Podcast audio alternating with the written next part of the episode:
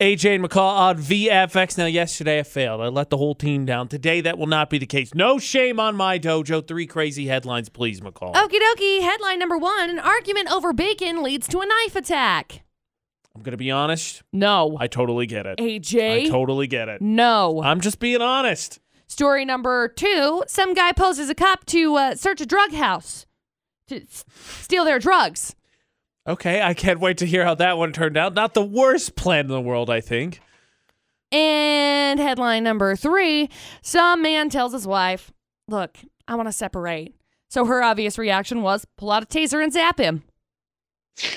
The magic of Valentine's Day is just so amazing. So romantic.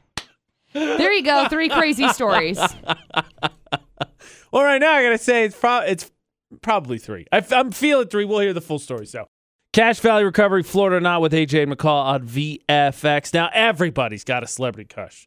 There's no denying that, Austin. So, who's yours? Maybe feeling a little J Lo, Shakira after the halftime show. Are you kidding me? Why why would I want to see that with my eyeballs? Because they're beautiful. Because they're gorgeous. oh, I- I'll, I'll tell you why you'd want to see that when you're older. oh, okay. Oh my gosh.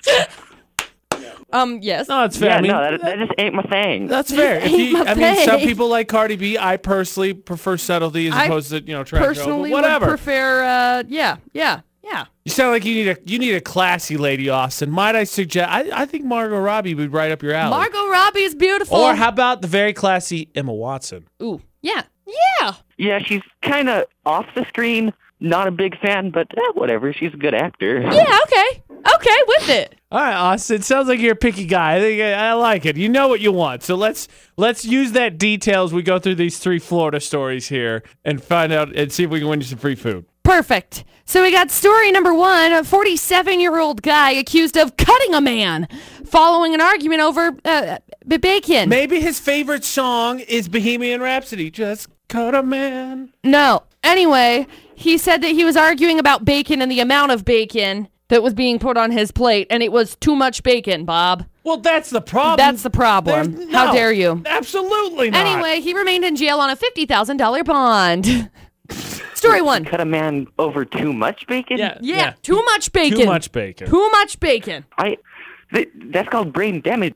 Yes. Yeah. Story No, I'm with you. one. Story two. Some guy stole heroin and meth from a drug house in December Right. by posing as a cop and Right. demanding to search the place. He just got arrested, uh, and now he's facing several charges, including robbery, heroin possession, and impersonating an officer. Now, my real question is here. I mean.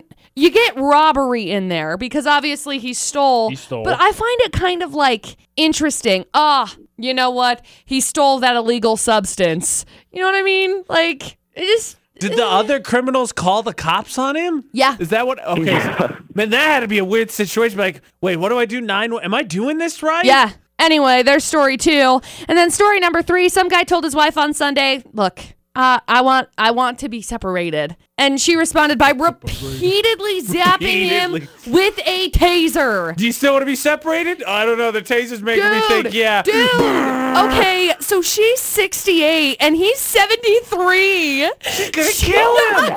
She's gonna kill him. Maybe she made his heart go again.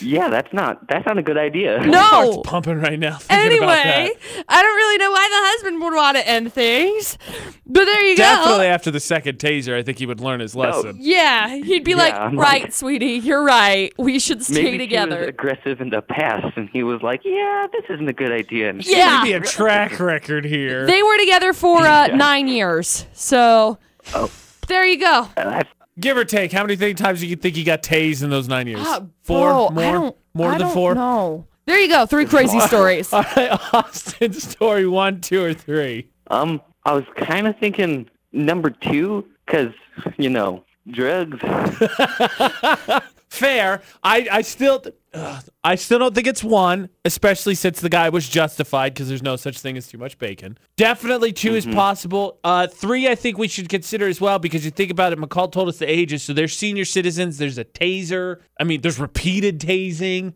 I don't know. I, I was leaning three initially. I'm still feeling three. W- You want to go with two or three? Uh, I'll go with Oh. three. Okay. Here we go, McCall. I said I would not bring shame on my dojo. oh boy. Is it story number three?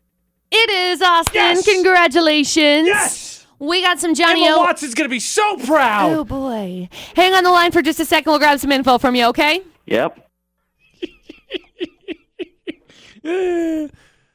I'll explain when you're older, McCall.